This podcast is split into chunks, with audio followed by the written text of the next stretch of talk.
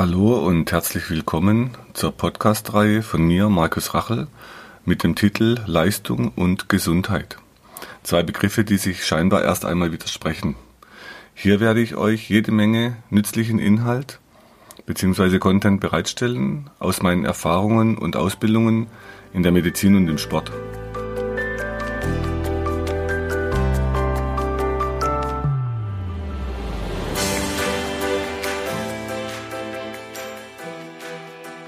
Wenn es in der Myoreflextherapie um Behandlungen und Ausweichbewegungen geht, da möchte ich heute was drüber erzählen, und zwar die Druckpunkte, die wir drücken in der Behandlung. Die lösen einen gewissen Schmerz aus bei den Patienten. Interessanterweise, ich habe jetzt heute einen Fußballspieler behandelt, der hat einen Morbus Osgood Schlatter. Das heißt, er hat unter der, Knie, unter der Kniescheibe an dem Schienbeinknochen er hat Schmerzen ähm, und es wird dort, das verdickt sich. Und die, der muss dann erstmal in die klassische Medizin, wird das abgeklärt. Also die Diagnose kam dann vom Arzt. Und jetzt ist die Frage, wie geht man mit so einem Spieler um? Ähm, ich habe das dann erlebt, also die sind meistens sehr unbeweglich, die sind meistens sehr angespannt. Und äh, witzigerweise, wenn ich dann frage, wer denn Spagat kann von Fußballspielern, das ist dann immer so ein bisschen, da kommt dann das Gelächter. Das heißt, die Unbeweglichkeit in der Muskulatur, die jetzt zum Beispiel Tänzer oder Turner oder Kampfsportler ja kennen, für die ist Spagat nichts Ungewöhnliches. Aber im Fußball ist es noch so ein bisschen Stiefkind, also eine richtige Beweglichkeit. Und wenn man dann so jemand behandelt und dem habe ich dann auf den Muskel, der unterm Knie ansetzt, der läuft hoch über den Oberschenkel bis oben tief in die Hüfte. Das nennt man die Spina iliaca anterior inferior. Da setzt der Muskel an. Das ist also so die eine, eine Knochen, äh, ein Knochenvorsprung am Becken. Und wenn man dort dann drauf drückt, dann erhöhe ich die Spannung auf seinen Muskel, der zum Knie geht.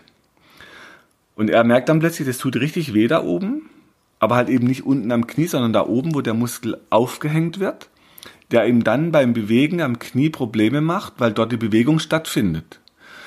Also wenn man jetzt die Aufhängung nach oben verfolgt zum Becken und den Muskel dort behandelt, dann habe ich gesehen, dass beim Behandeln, beim Drücken er seinen Kopf nach hinten zieht.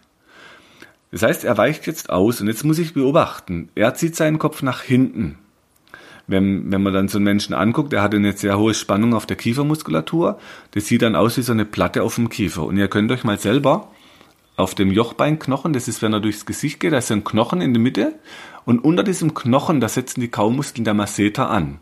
Und wenn er da mal ein bisschen durchfahrt, nach hinten und nach vorne, da findet man manchmal so angespannte ja, Muskelfasern, die sind wie, wie Drahtseile.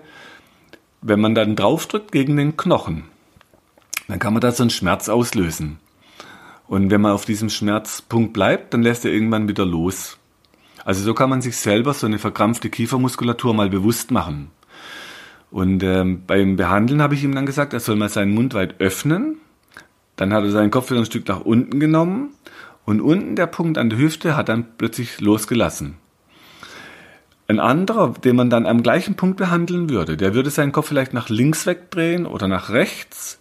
Manche ziehen dann plötzlich das rechte Bein hoch. Das ist ein Bewegungsmuster, das läuft völlig unbewusst ab. Das heißt, das kann man gar nicht steuern. Und einer meiner ersten Ausbilder aus Freiburg, der Biokinematiker und Biokybernetiker, der Walter Packi, das ist ein Arzt, der hat mir als erstes auf den Unterarm gedrückt außen auf einen Punkt und mir sind richtig im Stehen die Knie weggegangen. Dann hat er losgelassen, dann konnte ich wieder aufstehen, dann ist er wieder drauf mit dem Finger auf den Druckpunkt und ich bin wieder in die Knie gegangen und ich konnte das gar nicht steuern. Das heißt, und so fing es an, dass man lernt, dass man Bewegung beobachtet und wo jemand praktisch die Spannung rausnimmt. Also jetzt bei dem Patient heute am Knie, wenn er den Kopf nach hinten legt, dann nimmt er aus dem Nacken, aus den Nackenmuskeln die Spannung weg. Wenn jemand den Kopf nach rechts legt beim Behandeln, dann nimmt er rechts aus dem Nacken die Spannung weg.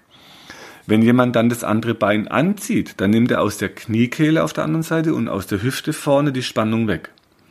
Das heißt, in dem Moment, wo ich auf einer Seite die Spannung erhöhe auf dem Muskel, nimmt der Patient aus einer anderen Region die Spannung raus. Das läuft völlig unbewusst. Ihr könnt es mal ausprobieren, wenn er über den Boden läuft und legt einen Reißnagel auf den Boden, oder wenn ihr es nicht ganz so hart machen wollt, nehmt dann Kieselstein, legt den auf den Boden und lauft mal da drüber und guckt, was euer anderes Bein oder was das Bein macht in dem Moment, wo ihr da drauf tretet. Also unbewusst zieht man zurück. Und wenn man das in der Behandlung beobachtet, dann ist der Druckpunkt, wie wenn ich einen Buchstaben habe in einem Buch. Die Ausweichbewegung, da wo der Patient sich dann wegbewegt, ob er jetzt den Arm beugt oder das Knie beugt, das ist wie die nächste Seite im Buch, wo ich weiterlesen kann. Und das Ganze dann in der jeweiligen Lebensgeschichte. Und jeder von uns hat andere Geschichten erlebt, hat andere Unfälle erlebt. Es macht also einen Unterschied, ob er irgendwo runterspringt, mit dem linken Bein aufkommt oder mit dem rechten Bein aufkommt und dann umknickt ob ihr zum Beispiel, wenn ihr stürzt, auf die rechte Seite stürzt oder auf die linke Seite stürzt. Das heißt, für uns in der Behandlung ist es dann wichtig, in der Myoreflextherapie zu fragen, wie war denn der Unfall? Oder beim Autounfall, beim Auffahrunfall, wart ihr Beifahrer oder wart ihr Fahrer? Weil davon hängt ab, kommt der Gurt von rechts oder kommt der Gurt von links? Wenn der Gurt als Fahrer von links oben nach rechts unten läuft, dann beim Schlag, beim Aufprall dreht es euren Körper nach rechts vorne zuerst und dann nach hinten zurück. Seid ihr aber Beifahrer, dann kommt der Gurt von rechts oben nach links unten und beim Aufprall dreht es euren Oberkörper erst nach links vorne und dann wieder nach rechts hinten. Ist der Auffahrunfall, dass euch jemand hinten drauf fährt und ihr guckt in dem Moment in den Rückspiegel, dann ist euer Kopf nach rechts gedreht beim Aufprall oder seht ihr den nicht kommen und guckt nach vorne oder gar links aus dem Fenster. Dann muss ich wieder gucken, wie kam der Schlag auf eure Halswirbelsäule. Oder steht ihr in dem Moment auf der Bremse mit dem Fuß oder nicht? Also tritt eine Kraft in den Fuß ein. Und aus diesen ganzen Informationen und Beobachtungen in der Behandlung bekomme ich als Therapeutin Rückschluss, wo ich jetzt bei euch weiter behandeln kann, damit dann so ein Knieschmerz unterm Knie weggehen kann. Heißt aber auch, ich muss oft ganz weit weg von der Stelle, die ihr als Schmerz wahrnehmt. Oder jetzt wie bei diesem Morbus Osgood Schlatter, dass man eben mal die Bahn weiter weg verfolgt vom Knie, vielleicht auf die andere Seite vom Hals oder in den anderen Arm rein. Und wenn die ähm, Patienten zu sehr ausweichen, das heißt, es ist auch nochmal eine Rückmeldung für den Therapeuten, dass wir als Therapeuten uns zurücknehmen und dann den Druck reduzieren, dass der Patient wieder etwas ruhiger liegen kann und sich nicht so verbiegen muss, weil dadurch verkrampft er natürlich ganz andere Stellen am Körper, ähm, das heißt, wir wollen den ja nicht zu sehr stressen, sondern dass er auch eher entspannen kann.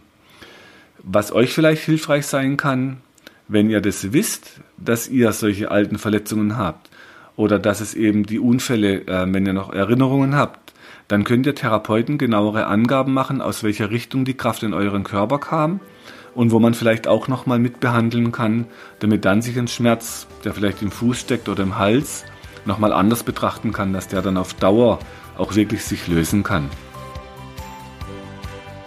Wenn du meinst, dass dir diese Infos helfen oder du weitere Infos suchst, schau auf meiner Website unter www.muskel-gesundheit.de rein. Für Übungen schaut auf YouTube und hinterlasst mir, wenn ihr wollt, eine Bewertung. Falls ihr Fragen habt, schickt sie über die Webadresse äh, und die Mailadresse die ihr dort findet. Bis zum nächsten Podcast. Herzlichst, euer Markus Rachel.